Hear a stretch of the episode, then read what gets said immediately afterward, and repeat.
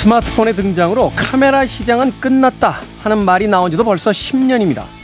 예상대로 휴대용 컴팩트 카메라 시장이 사라진 건 사실이지만 반대로 카메라 고유의 매력과 전문성을 부각시킨 시장은 확장됐습니다.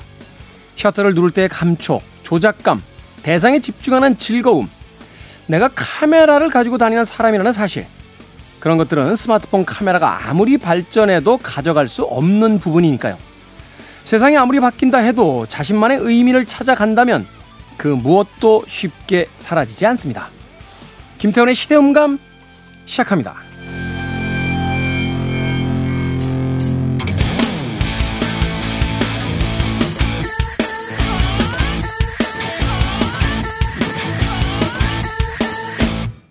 그래도 주말은 온다. 시대를 읽는 음악 감상회 시대음감 김태훈입니다. 자, 모두가 카메라 시장은 죽었다. 소위 DSLR의 시장은 끝났다라고 이야기합니다만 최근에 젊은 세대의 유행 중의 하나가 이 필름 카메라로 사진을 찍는 것이라고 합니다. 생각해보면 CD가 처음 등장했을 때도 LP 시대는 끝났다라고 이야기했고요. 음원 시장으로 이동했을 때도 CD의 시장도 끝났다라고 이야기했죠. 하지만 최근에 보면 LP뿐만이 아니라 아, 소위 이야기하는 구석기 시대의 산물 같은 이 카세트 테이프를 통해서 음악을 듣는 세대들도 출연을 하고 있습니다. 무엇이 무엇인가로 완전히 대체될 수는 없겠죠. 세상에 존재했던 무엇이라면 그 자체만의 존재 이유가 분명히 있었을 테니까요. 또한 그 고유성은 절대로 사라지지 않을 겁니다.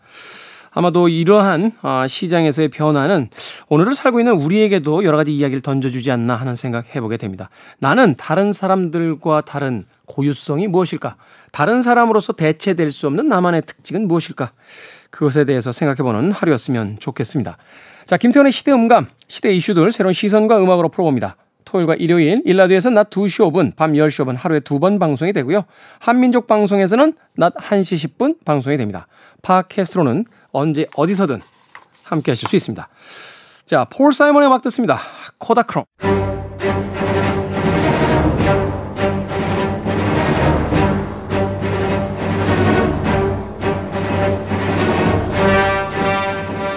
작은 계기 하나로 영화 속 주인공 앞에 상상 못한 이야기가 펼쳐지듯이 우리가 만난 짧은 영화 한 편이 기대하지 않았던 특별한 주말을 만들어 줄지도 모르겠습니다. 우리 시대의 영화 이야기 영화 속 우리 시대의 이야기 무비 유한 최강희 영화평론가 나오셨습니다. 안녕하세요. 예, 안녕하십니까. 최근에 방콕 여행 다녀오시면서 네. 어, SNS에 이 오래전 방콕의 추억 이야기 하나를 투척을 하셨는데 무려 등장 인물이 아, 이제는 영원히 만나볼 수 없게 된 너무 유명해져서 아. 아, 오스카의 여우 주연상에 빛나는 양자경 씨입니다. 아, 예, 예, 예 양자경. 아, 물론 이제 최강 평론가는 이제 영화 평론가니까 아, 또 예. 다른 기회에 또 만나실 수 있겠습니다만 예. 우리가 이렇게 어떤 사람이 너무 유명해지면 네네. 그 거리가 어떻게 확 느껴질 때가 있잖아요. 아, 그렇죠. 근데 다행히 이 양자경은 나이가 네. 나이가 이제 들어서 오히려 거리감은 지금 더 없고. 아, 그래요? 예, 예. 그냥 동네, 에, 뭐, 중장년 여성 음. 보는 것 같은 느낌이 들어 좀 편안한 느낌이 더 들고 음. 오히려 그때 그 20년 전에 제가 방콕에서 방콕 영화제 참가하러 갔다가 네. 이제 저녁 때 파티 자리에 그 양자경이 왔어요. 그거는 이제 우리나라 부산국제영화제 집행위원장이셨던 그 김동호 위원장. 전 위원장이 주최한 파티였는데 어, 그, 그 자리에 왔더라고요. 음. 그 때는 한참 뭐 진짜 어마어마한 미인에다가 대형 스타였죠. 사실은 양자경 배우는 뭐 헐리우드에서는 이제 진가를 알아봤다고 하겠습니다만 네. 미스 말레이시아 출신에다가 네네. 그 네. 젊은 나이에 예스 마담으로 등장한 이후에 정말 엄청났죠. 네. 아시아권에서는 뭐 이, 이, 이견이 없는 최고의 여성 액션 스타, 그렇죠, 스타였으니까. 그렇죠. 어. 그래서 저는 그런 액션은 저 성룡만 할 줄 아는 줄 알았어요. 사실은 그 영화 외적인 이야기입니다만 이번에 그 여우주연상을 받은 네. Everything Everywhere 네. 그게 원래 주인공이 성룡으로 낙점이 됐다가 안 한다고 해서 양자경 여자 버전으로 바뀌었다는 거 아니에요? 아, 성룡은 아카데미상을 놓쳤네. 그러니까 성룡이 했으면 또 그렇게까지 성공 안 했을 수도 있어요. 하여튼 뭐 그 그때 너무 어, 눈앞에 정말 여신이 나타나서 음. 예그 천녀의원에서 어. 그 왕조현을 본 네. 장구경의 그 심정이 됐었어요. 노래 나오잖아요. 아, 아, 아, 귓가에 노래가 들리시던가요? 네네네. 어우, 엄청났었어요, 그때. 근데 이제 그런 인연으로 우리 어렸을 때 추억의 한 페이지를 장식했던 양자경이 음. 에브리띵 에브리웨어 오레던스에서 그 멋진 연기를 보여주는 데다가 상까지 받으니까 아카데미상까지. 그렇죠. 야, 이런 날이 오는구나, 우리 인생에서. 뭐 그런 생각이 들지 않았어요? 그래서 상을 받을 때 네. 상을 받는 건 양자경 씨인데 네. 어, 막 우리가 행복해지는 거예요. 그러니까 어떤 정말로 최선을 다해서 자신의 인생을 산 한 여자가 네, 그 네, 네, 보상의 순간을 맞게 되는 걸 그 해피엔딩의 어떤 순간을 보게 되면서 네. 마치 어떤 대리 만족을 얻는 네. 듯한 예, 그런 기분이 들었습니다. 예, 예, 예. 자, 양자경 씨. 하지만 오늘 가지고 나온 영화는 양자경 씨와는 100만 관광점 떨어져 있는 전혀 양자경 양자경 씨라고 부르니까 좀 어색하다. 뭐라 그래요? 그냥 양자경이죠. 아니 그뭐 저기 아, 주윤발 씨 그렇게 부르실 거예요?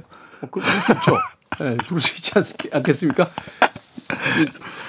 아 이건 뭐 저기 뭐 맷 데이먼 씨, 뭐 조지 클루니 씨, 네.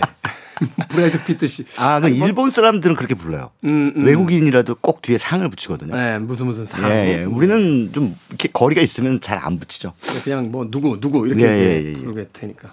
그렇군요. 아, 제가 최강 영화평론가에 부러운 게 몇 개인데 그 중에 하나가 양자경 씨를 만나고 왔다는 게 아닌가 하는 생각이 듭니다. 아, 제가 또 양자경 씨뿐만 아니라 줄리에 로버츠 씨도 만난 줄리에 로버츠 뉴욕에서 네, 별로 안 부럽습니다.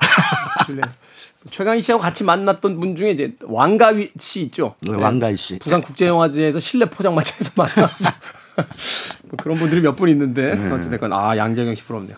자 오늘 소개해 주실 영화 어떤 감독의 어떤 영화입니까? 네, 지금 기대호 씨가 아카데미상 얘기하니까 아무래도 아카데미상하고 좀 연관 연관이 되는 그런 음. 감독을 좀 어, 이 감독이면 연상이 될 거예요.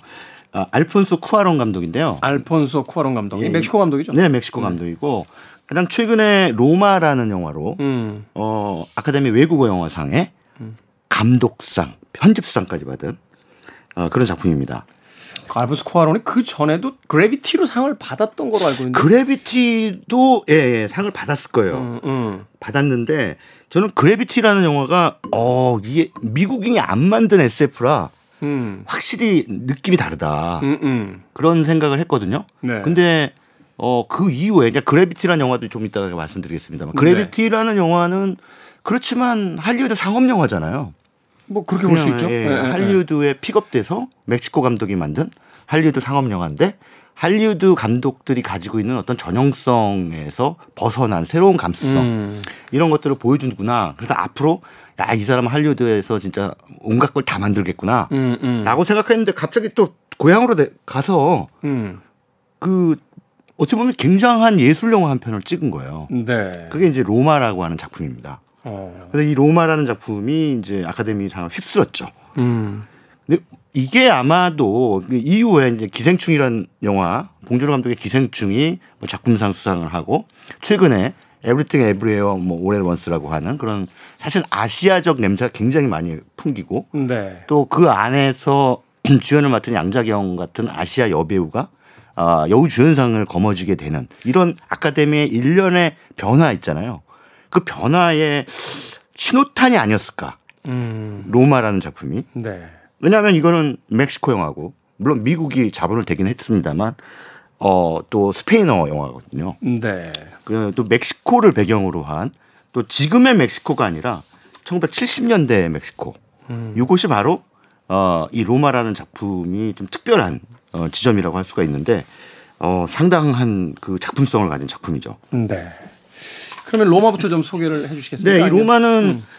어, 이탈리아 로마하고 전혀 상관없고요. 네. 그 멕시코 시티 에 있는 동네 이름이에요. 음. 그 동네 이름이 로마인데 거기에서 알폰소 쿠아론 감독이 어린 시절을 보냈대요. 음. 그러니까 이것은 자신의 어린 시절에 있었던 일을 담은 영화입니다. 그러니까 자전적인 영화라고 볼 수가 있겠죠.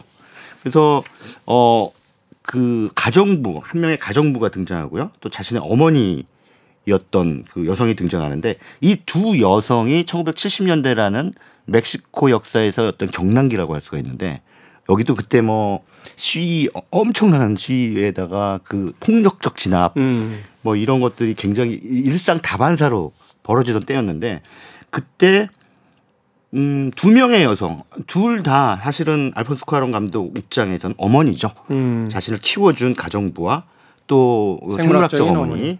이 두 사람이 어, 자기를 얼마나 고생하면서 키웠는지를 네. 이제 보여주는 그두 음. 여성에 대한 어떤 헌사 같은 그런 작품입니다. 근데 이제 이 알폰스 쿠아론 감독이 어 그래비티에서도 좀 그런 장면이 나오긴 합니다만 이 롱테이크를 즐겨 쓰거든요. 촬영에서 그렇죠. 예, 예. 어. 네네 롱테이크를 즐겨 쓰는데 여기도 아마 알폰스 쿠아론 감독이 촬영까지 했을 거예요. 맡았을 음. 거예요. 근데 어 그래서 영화 내내 롱테이크가 한 세 번 정도 등장하는데 그 롱테이크가 모두 진짜 영화사적 명장면이다. 음. 라고 일컬어집니다. 특히나 이 마지막에 한 20분 정도 바닷가에서의 롱테이크가 있거든요. 네. 아, 그거는 진짜 어마어마하죠. 사실 이, 예. 그렇죠. 그 마지막 20분은 거의 네. 하나의 교양곡 같잖아요. 네네네. 어, 어. 사실 그걸 보여주기 위해서 앞에 있는 그 두 시간이 필요하지 않았을까라는 음. 생각이 들 정도로 어, 이 영화의 포스터가 나오는 장면입니다. 이 아이들을 두 여성이 이렇게 어, 음. 감싸 안, 안고 있는 이 바닷가에서 도대체 무슨 상황일까 음. 이것이 근데 어, 영화를 보면 이제 아시게 되죠. 근데 뭐 영화의 줄거리는 요 정도 정보만 드리는 게 좋을 것 같아요. 네. 너무 지나치게 뭐 디테일한 줄거리, 줄거리가 사실 의미는 없어요. 그냥 이거는 그렇죠. 멕시코 출신 감독이 자신의 어린 시절을 추억하며 두 명의 여성에게 thank you라고 말하고 있다. 아, 이렇게 보시면 될 것 같습니다. 음. 근데 이 영화가 어, 전 세계적으로 상당한 센세이션을 불러일으키면서 이미 아카데미상 받기 전에 베니스 영화제에서 황금사자상을 받았어요. 그래서 이미 그 장편 외국 영화상에 음. 가장 유력하다라고 해서 그 그렇죠, 그 상을 그렇죠. 받았죠. 예, 예, 예. 근데 사실은 아카데미가 이상한 그 고집 같은 거, 자신들의 자존심 음. 이런 게 그 전에 있어서 그 세계 3대 영화제라고 할 수 있는 깐느, 베니스, 베를린에서 상 받은 영화는 상 안 줬어요. 그 자기들의 어떤 독자성을 네. 주장하기 위한 건지 모르겠습니다만 네. 좀 이상한 고집이었어요. 네네네. 할리우드가 최고다 이렇게 생각한 거죠. 아니 그러면 영화제를 좀 더 일찍 하든지. 그러니까 그 이듬해 2월에 하면서 2월 2, 3월에 하면서 네. 그 전에 그 3대 영화제에서 상 받은 작품들은 그냥 이거는 의도적이다라고 싶을 정도로 배제해 왔단 음, 말이에요. 음. 그랬는데 어 이제 뭐 거기서 상 받아도 음. 어 외국어 영화상을 주든지 아니면 음. 기생충 같이 아예 작품상 그냥 줘버려요. 그러니까 다 휩쓸게 되는. 예예예. 예, 예. 그러니까 그만큼 이제 아카데미가 예, 조금 글로벌 스탠다드로 자기들이 가지 않으면 우물한 개구리가 음. 될 거다라는 그런 생각들이나 위기 의식을 가지고 있는 것 같아요. 최근에 그 미국의 인종 분포를 이렇게 보게 된 적이 있는데 네. 흑인이 12% 정도 되고 음. 그다음에 이제 스페니시어를 사용하는 음, 그 계열이 18%. 어. 그리고 어, 아시안계가 한 6% 정도 돼요. 어, 아. 그러니까 백인의 비율이 60% 선에서 이제 무너졌다는 거예요. 아. 사실 생각해 보면 백인이라고는 하지만 거기 또 유럽계들이 또 많이 있을 테니까. 네, 예. 그 미국은 진짜 이민자들의 나라인 거잖아요. 예, 그렇죠. 근데 지금까지는 사실 이제 백인 남성의 신화를 중심으로 한 여러 가지 음. 어떤 영화들이 제작이 됐었는데 이제는 이제 그런 시기가 아니지 않나. 또 인터넷으로 연결이 되다 보니까 이제 자기들만의 지역 색깔이라는 게 별 의미가 없어요. 이제 뭐 OTT를 통해서 전 세계에 있는 영화 다 볼 수 있고 또 젊은 세대들은 뭐 여러 가지 어떤 동영상 사이트나 SNS를 가지고 교류를 뭐 경계선 없이 하다 보니까 그렇죠. 미국의 고유의 것입니다. 이런 이야기가 오히려 굉장히 그 구시대적인 어떤 느낌을 주는 게 아닌가 하는 네, 생각이 들어서 네. 최근에 사실 아카데미뿐만이 아니라 미국 영화가 많이 변하고 있는 게 보이는 네, 것 같아요. 네, 네. 어. 그래서 어, 또 이 영화는 또 기념비적으로 넷플릭스 영화예요. 그 극장에서 개봉한 아, 영화가 아니라. 그러네요. 그 예, 넷플릭스 예. 원래 상 안 줬잖아요. 예. 그것도 뭐 사실은 약간 보수적인 입장에서는 야 넷플릭스 영화가 영화냐? 음. 극장에서 개봉해야 영화지. 음. 이러한 입장들이 많았는데 어느덧 이제 넷플릭스로 공개된 작품도 버젓이 음. 상 받는 시대가 됐다는 걸 로마라는 작품이 입증한 거죠. 그러네요. 예. 음. 알폰소 쿠아론 감독. 예, 소위 이제 멕시코의 Three Amigos라고 하는. Three Amigo가 이제 알폰소 쿠아론 그리고 기예르모 델 토로. 네. 그리고 알레한드로. 어, 알레한드로 곤잘레스 이냐리투. 길어가지고 잘 기억이 안 나요. 이세 그러니까. 명이 이제 멕시코 출신인데 할리우드에서도 활동하는 음. 그래서 이제 Three Amigo라는 이름을 부르는데 심지어는 세 명이 다 영화를 정말 속된 말로 기똥차게 만듭니다. 네, 정말 기가 막히게 만들죠. 그렇죠. 그래서 그 멕시코에서 만들 때는 진짜 기가 막힌 예술 영화를 찍고 음. 할리우드에서 부르면 가서 또 아주 재미있는 상업 영화를 또 만들고. 네. 참 대단한 감독들이라는 생각을 해봅니다. 음악 한 곡 듣고 와서 다음 영화 만나보도록 하겠습니다. 어, 아이들의 이야기, 어린 시절의 어떤 자서전적인 내용을 담고 있는 로마. 아, 어떤 음악이 어울릴까 하다가 화이트 라이온의 When the Children Cry 준비했습니다. 화이트 라이온의 When the Children Cry 듣고 왔습니다. 자, 최강희 평론가와 함께하는 우리 시대의 영화 이야기, 영화 속 우리 시대의 이야기, 무비 유한, 알폰소 쿠아론 감독의 작품 세계 만나보고 있습니다. 자, 첫 작품으로 어, 로마라는 작품을 소개해 주셨습니다. 다음 작품은 어떤 작품입니까? 네, 뭐 이 작품 뭐 워낙 유명한 작품이라서 로마 보시면 이, 아니 이 영화의 감독이 이런 영화를 이렇게 생각하실 음. 겁니다. 그래비티라고 하는 영화죠. 그래비티 SF의 끝이죠. 예, 예. 어. 2013년에 나온 건데 이거는 뭐 그 우주 공간을 배경으로 하는 대부분의 SF들이 다 미래 사회를 배경으로 하잖아요. 네. 근데 이거는 그냥 현재, 현재, 현재 우주에서 벌어질 법한 일. 음. 예, 이거를 이제 담고 있는데 어 2013년에 국내 개봉했는데 그때 당시 굉장히 많은 또 흥행에도 성공을 거뒀죠. 300만 명 이상의 음. 국내 관객들이 영화를 보면서 입이 딱 벌어졌죠, 그냥. 야, 이거 저도 네. 그 스크린 큰 극장에서 보는데 막 네. 쏟아지는 거예요, 우주가. 음. 그래서 저는 개인적으로 이 아이맥스 영화 가면 맨 앞자리에 앉아요. 어. 어 사실은 뭐 거기 앉으면 목이 아프다는 건데. 네. 근데 뒤에서 볼 거면 뭐 하러 가나 하는 생각이 들더라고요. 그러니까 그거는 큰 텔레비전을 사가지고 거실에다 놓고 부엌에서 보는 꼴인데 가까이서 봐야 그 이제 화면에 어떤 음. 이그 공간감이 느껴질 것 같아서 그런데 적용 아 적응하느라고 음. 시간이 좀 걸릴 텐데요. 맨 앞에서 보면 왔다 갔다 하죠 이제 이절이 왔다 갔다 하는데 아니 일단 고개를 돌려야 되잖아요. 그렇죠. 저쪽 장면 봐야 되고 이쪽 장면 네. 봐야 한 장면이 다 한 프레임이 안 들어오니까 아, 그냥 저는 거의 우주에 같이 있는 기분으로 봅니다. 고개 계속 돌리면서 아, 아무튼 이 그래비티라는 영화가 그 시청각적인 차원에서의 즐거움. 아, 이래서 우리가 영화라는 거에 흠뻑 빠지는구나. 극장에 가서 큰 네. 스크린과 큰 스피커가 필요하구나. 예, 예, 예.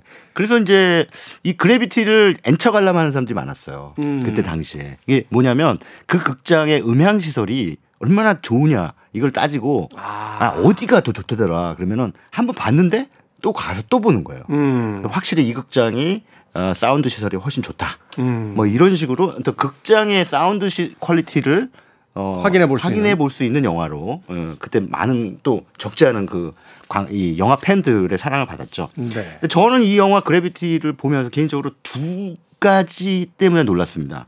하나는 뭐 앞서 시청각적인 그런 어, 쾌감이라든가 이거는 이제 둘째 치고 배우 때문에 놀랐는데 네. 산드라 블록이 저렇게 연기를 잘하는 배우였어. 어. 근데 이 산드라 블록은 옛날에 로맨틱 코미디 그것이 전문 배우였잖아요. 그렇죠. 네, 사실 90년대. 그 그냥 흔한 헐리우드의 한 여배우 네, 정도인데. 네, 네. 네. 그냥 뭐 줄리아 로버츠의 뒤를 이은 로맨틱 코미디 퀸 정도로 저는 알고 있었는데 이 그래비티에서 정말 그 우주 조종사의 음. 느낌을 정말 잘 살리더라고요. 음. 그리고 또 한 가지는 여기 조지 클루니가 나오잖아요. 또 네. 조지 클루니가 영화 중간에 사라져 버릴 수도 있구나. 중간 중간도 아니고 거의 도입부에서 예, 예, 예. 그냥 거, 숨막히게 떠들다가 숨 쉴 틈 없이 혼자서 수다를 계속 떨다 갑자기 사라져요. 그러니까 야 이게 저 두 사람의 이야기거니 하고 생각하고 보다가 네. 아이 조지 클루니 같은 명배우가 너무 순식간에 사라져 버리는 네. 거예요. 순식간에 사라지더군요. 그렇게 사라지면은 그 출연료도 그만큼 싸지나? 주연은 아닌 거죠 일단. 야 조지 클루니가 주연이 아닌 영화 이것도 사실 찾아보기 예, 쉽지 예, 않은데 예, 예. 조연으로 등장하는 것도 참 신선했습니다. 음, 네. 근데 아무튼 뭐 영화 영화들을 많이 보셨으니까 이 뭐 내용을 뭐 구절절도 말씀드리지는 않겠고요. 근데 이 제목이 그래비티가 이제 중력이라는 뜻이잖아요. 중력. 근데 이 중력이라는 게 지구의 중력이잖아요. 영화 속에서 음, 표면적으로 네. 드러나는 게 이 지구의 중력을 받아서 다시 지구로 귀환하는 얘기잖아요. 음. 그런데 이제 그 이면에 아, 이 story line의 gravity가 또 따로 있죠.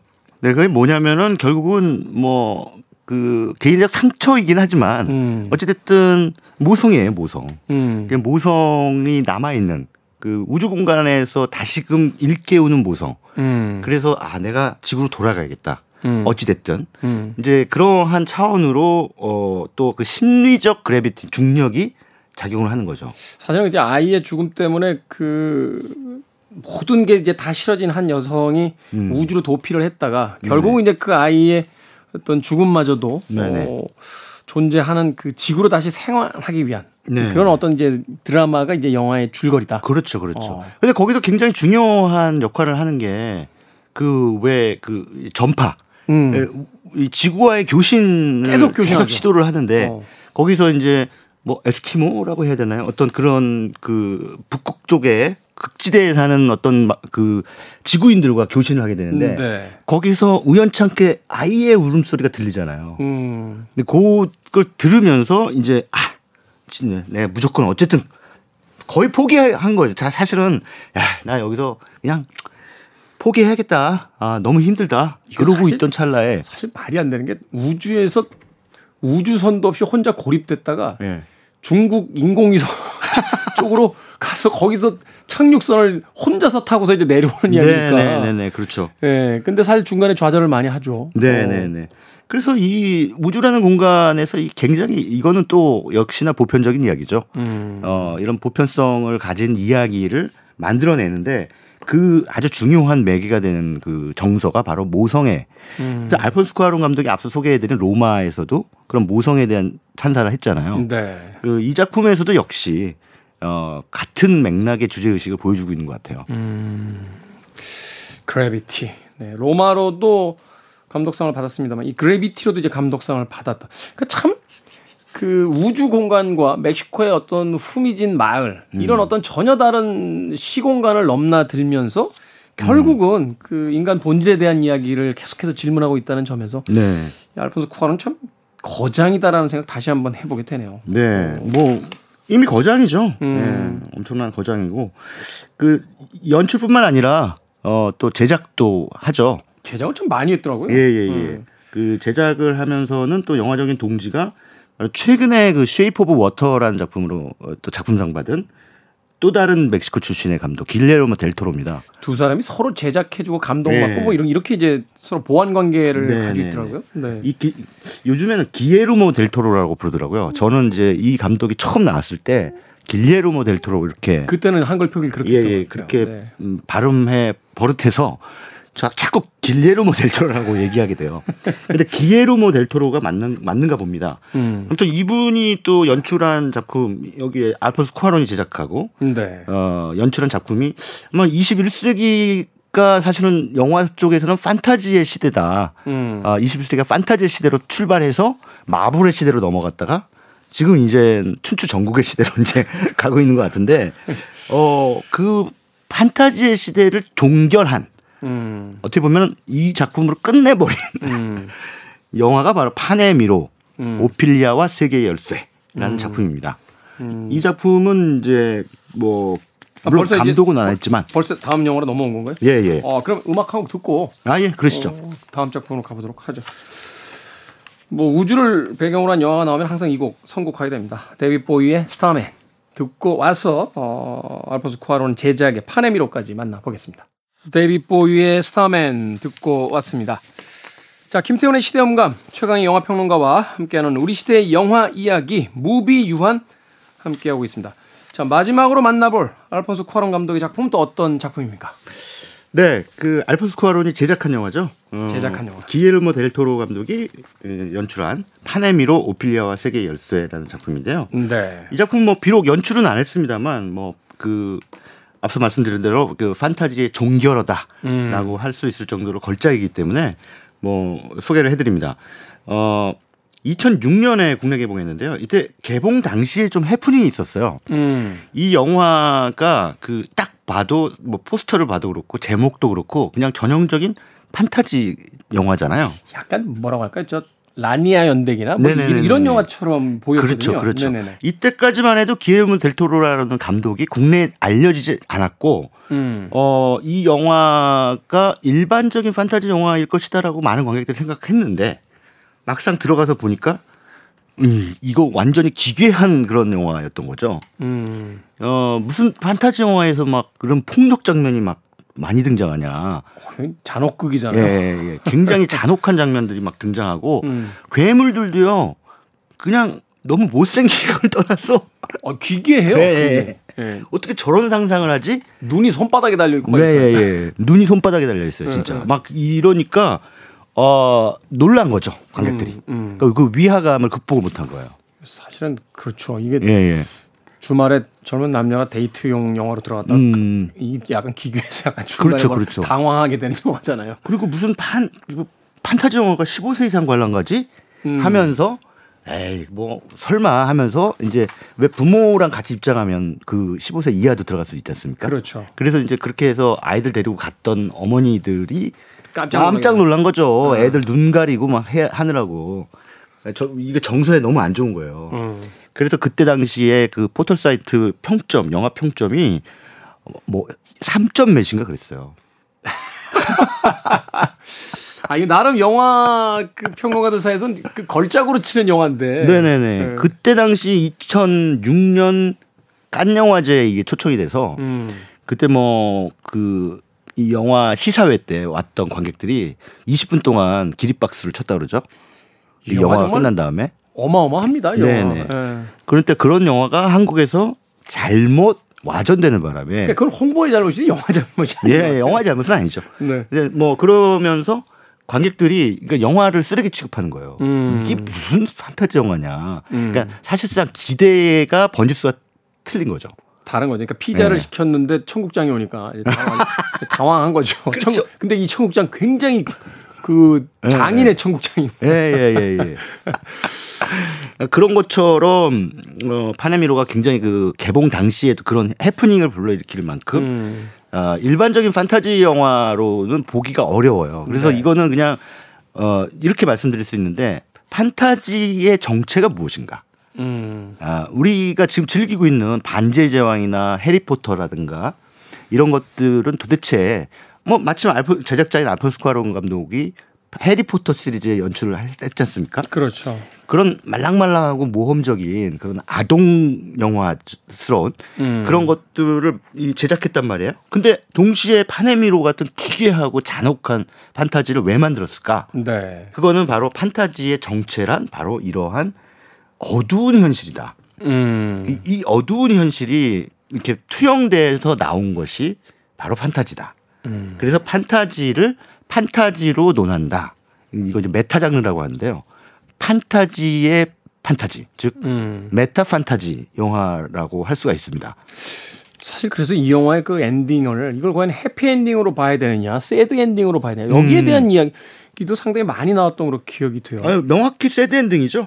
사실 이거는 이제 또 판타지 영화스럽지 않게 에, 스페인 내 그러니까 스페인 1944년 스페인을 배경으로 하고 있는데 네. 여기 이제 여주인공 그 소녀가 그 자기 이제 의붓 아버지를 따라서 어, 군 기지로 가는데 그 의붓 아버지가 굉장히 폭력적인 군인이에요. 네. 대위로 등장하는데 어, 너무 현실이 무섭고 어, 불편한 거예요. 그냥 음. 불편한 게 아니라 아, 이 현실을 견디기에 소녀에게는 너무 무거워요, 현실이. 음. 그 앞에서 막 벌어지는 온갖 종류의 폭력이 어 이거를 견디려면 어떻게 해야 되나 하고 있다가 어 판이라고 하는 숲속의 요정을 만나게 되죠. 네.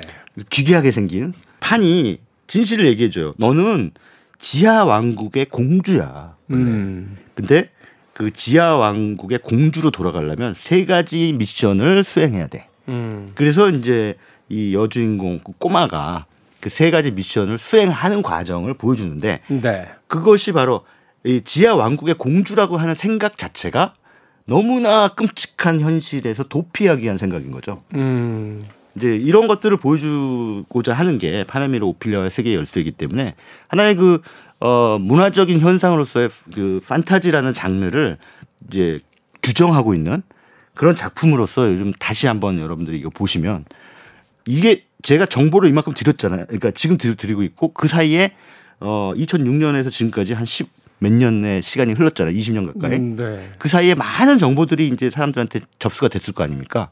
그래서 최근에는 이거 평점 들어가 보면 전부 10점입니다. 아. 그러니까 개봉했을 때는 다 2점, 3점이었는데 네. 지금 막 10점 주고 있어서 그나마 평점이 조금씩 조금씩 올라가다 7.4예요. 그만 개봉했을 당시에 얼마나 평점이 낮았다는 얘기입니까? 10점을 계속 주고 있어서 지금 예, 올라온 거죠. 예. 어. 야, 사실 저도 이 영화 처음 봤을 때 한 대 맞은 기분이었어요. 음. 그러니까 판타지를 이런 방식으로 사용할 수 있구나. 음. 그러니까 사실은 우리가 이제 동화라고 부르는 것들, 어떤 판타지라고 부르는 것들이 기괴하면서도 공, 곤혹스러운 음. 이 현재의 어떤 고통을 벗어나기 위해서 만들어낸 허상 같은 것이라고 이제 감독은 이야기하고 있는데 사실은 이제 앞서서 어, 최강 영화평론가는 이제 비극이죠라고 이야기를 해주셨는데 뭐 현실적으로 본다면 그렇게 보는 것도 맞습니다. 근데 이제 거기서 이제 사람들이 갈리는 것 같아요. 이거를 음. 어, 판타지를 믿을 것이냐 어. 아니면 냉혹한 현실을 그냥 담담히 쳐다볼 것이냐에 따라서 음, 음, 음. 어, 한편에서는 이 판타지를 믿는 사람들에겐 음. 현실의 비참함을 이제 그 뒤로 한채 네, 판타지의 네. 결말을 이제 믿고 싶어 하는 네, 네. 예, 그런 부분들도 있을 테니까. 사실 이 작품은 처음 등장했을 때 정말 센세이션 했던 건 뭐냐면 동화와 잔혹한 스페인 내전의 풍경이 같이 있고 네. 그, 그 폭력적인 세계와 소녀의 꿈이 함께 있다는 점에서 굉장히 놀라운 작품이다라는 생각을 했습니다. 네. 뭐, 뭐 예전에 평점 테러 받았다고 했는데 처음 보셨을 때하고 지금 보실 때가 좀 다를 것 같아요. 어떠세요? 이 작품에 대한 어떤 시기가 시기에 따라 다르게 어, 그러니까 이 이야기는 그러니까 결국은 이제 우리 인간의 상상이라는 것이 뭐 예전에 사실은 그리스 로마 신화도 마찬가지고 무슨 모든 문명의 신화가 다 그냥 인간들 세상 속에서 이렇게 나오는 거잖아요. 그렇죠. 예, 그러니까는 어. 신들이 막 바람도 피우고 막 누워서 죽이고 막 이러지 않습니까? 인, 격 신이라고 하죠. 인간은 똑같잖아요. 네, 네, 그리스 네, 신들 네. 보면 은 뭐 네, 네. 질투하고 술이 취해서 자고 있고 그렇죠, 그렇죠. 신들이 그렇죠. 그래서 어. 그 인간은 결국은 자기들의 이야기, 자기들의 현실을 닮은 이야기로 현실을 위안받는구나. 음. 뭐 이런 생각이 들어서 너무 멀리 가버리면은 애 유치해 뭐 이렇게 되지만 이 영화 같은 경우에는 어 판타지 라는 게 무엇인가 아까 뭐 계속 반복되는 말씀입니다만 네. 그 판타지는 원래는 리얼리즘하고 좀 반대되는 그런 개념이잖아요. 음, 음. 완전 반대되는 개념이죠. 극과 그렇죠. 극의 개념인데 네. 이 파네미로는 이렇게 부를 수 있을 것 같아요. 리얼리즘적 판타지. 리얼리즘적 네. 판타지. 그러니까 이 판타지란 무엇인가라고 하는 리얼리즘적 접근을 판타지 영화의 어떤 서사 전략으로 풀어낸 음. 그런 작품이다라고 이걸 이제 인지하고 어 다시 한번 보시면 어떨까. 그리고 알폰스 쿠아론이 만든 해리포터와 아즈카반의 죄수 같은 그런 말랑말랑한 판타지를 다시 보시면 음. 크리스 클로, 콜럼버스가 만들었던 그 전편들과 네. 해리포터 시리즈가 어떻게 달라지는지 음. 그 알폰스 쿠아론이 맡았을 때부터 그런 것들이 알폰스 쿠아론이 해리포터 한다고 해서 알폰스 쿠아론이 뭐 이런 생각을 했었는데 영화의 톤앤 매너, 소위 이제 색감과 그렇죠, 정서가 그렇죠. 완전히 다르죠. 예, 예. 네. 아 이렇게 달라지는구나. 음. 음, 그걸 이제 느끼실 수가 있을 것 같아요. 세월이 좀 흘렀으니까 네. 그런 영화 미학적 차원에서 영화들을 좀 감상해 보시는 것도 좋을 것 같습니다. 사실 이제 평론가들도 해리포터 시리즈 중에서 아즈카반의 죄수는 그 엄지손가락을 드는 네. 어, 굉장히 잘 만든 영화다라고 이제 그렇죠. 이야기를 하니까. 자, 알폰소 쿠아론 감독의 영화 세계에 대해서 어, 관심 있으신 분들은 제작을 맡은 파네 미로와 함께 또 해리포터 시리즈의 하나인 아즈카반의 주에서도 만나보시는 건 어떨까 하는 생각이 듭니다. 자, 오늘 무비 유한 최강 영화 평론가와 함께 알폰소 쿠아론 감독의 영화 세계 만나봤습니다. 고맙습니다. 네, 감사합니다. 저도 음악 한 곡 소개해드리면서 작별 인사, 끝 인사 드리겠습니다. 어, 얼스윈드 앤 파이어의 음악 중에서요, 팬타지 준비했습니다. 지금까지 시대음감의 김태훈이었습니다. 고맙습니다.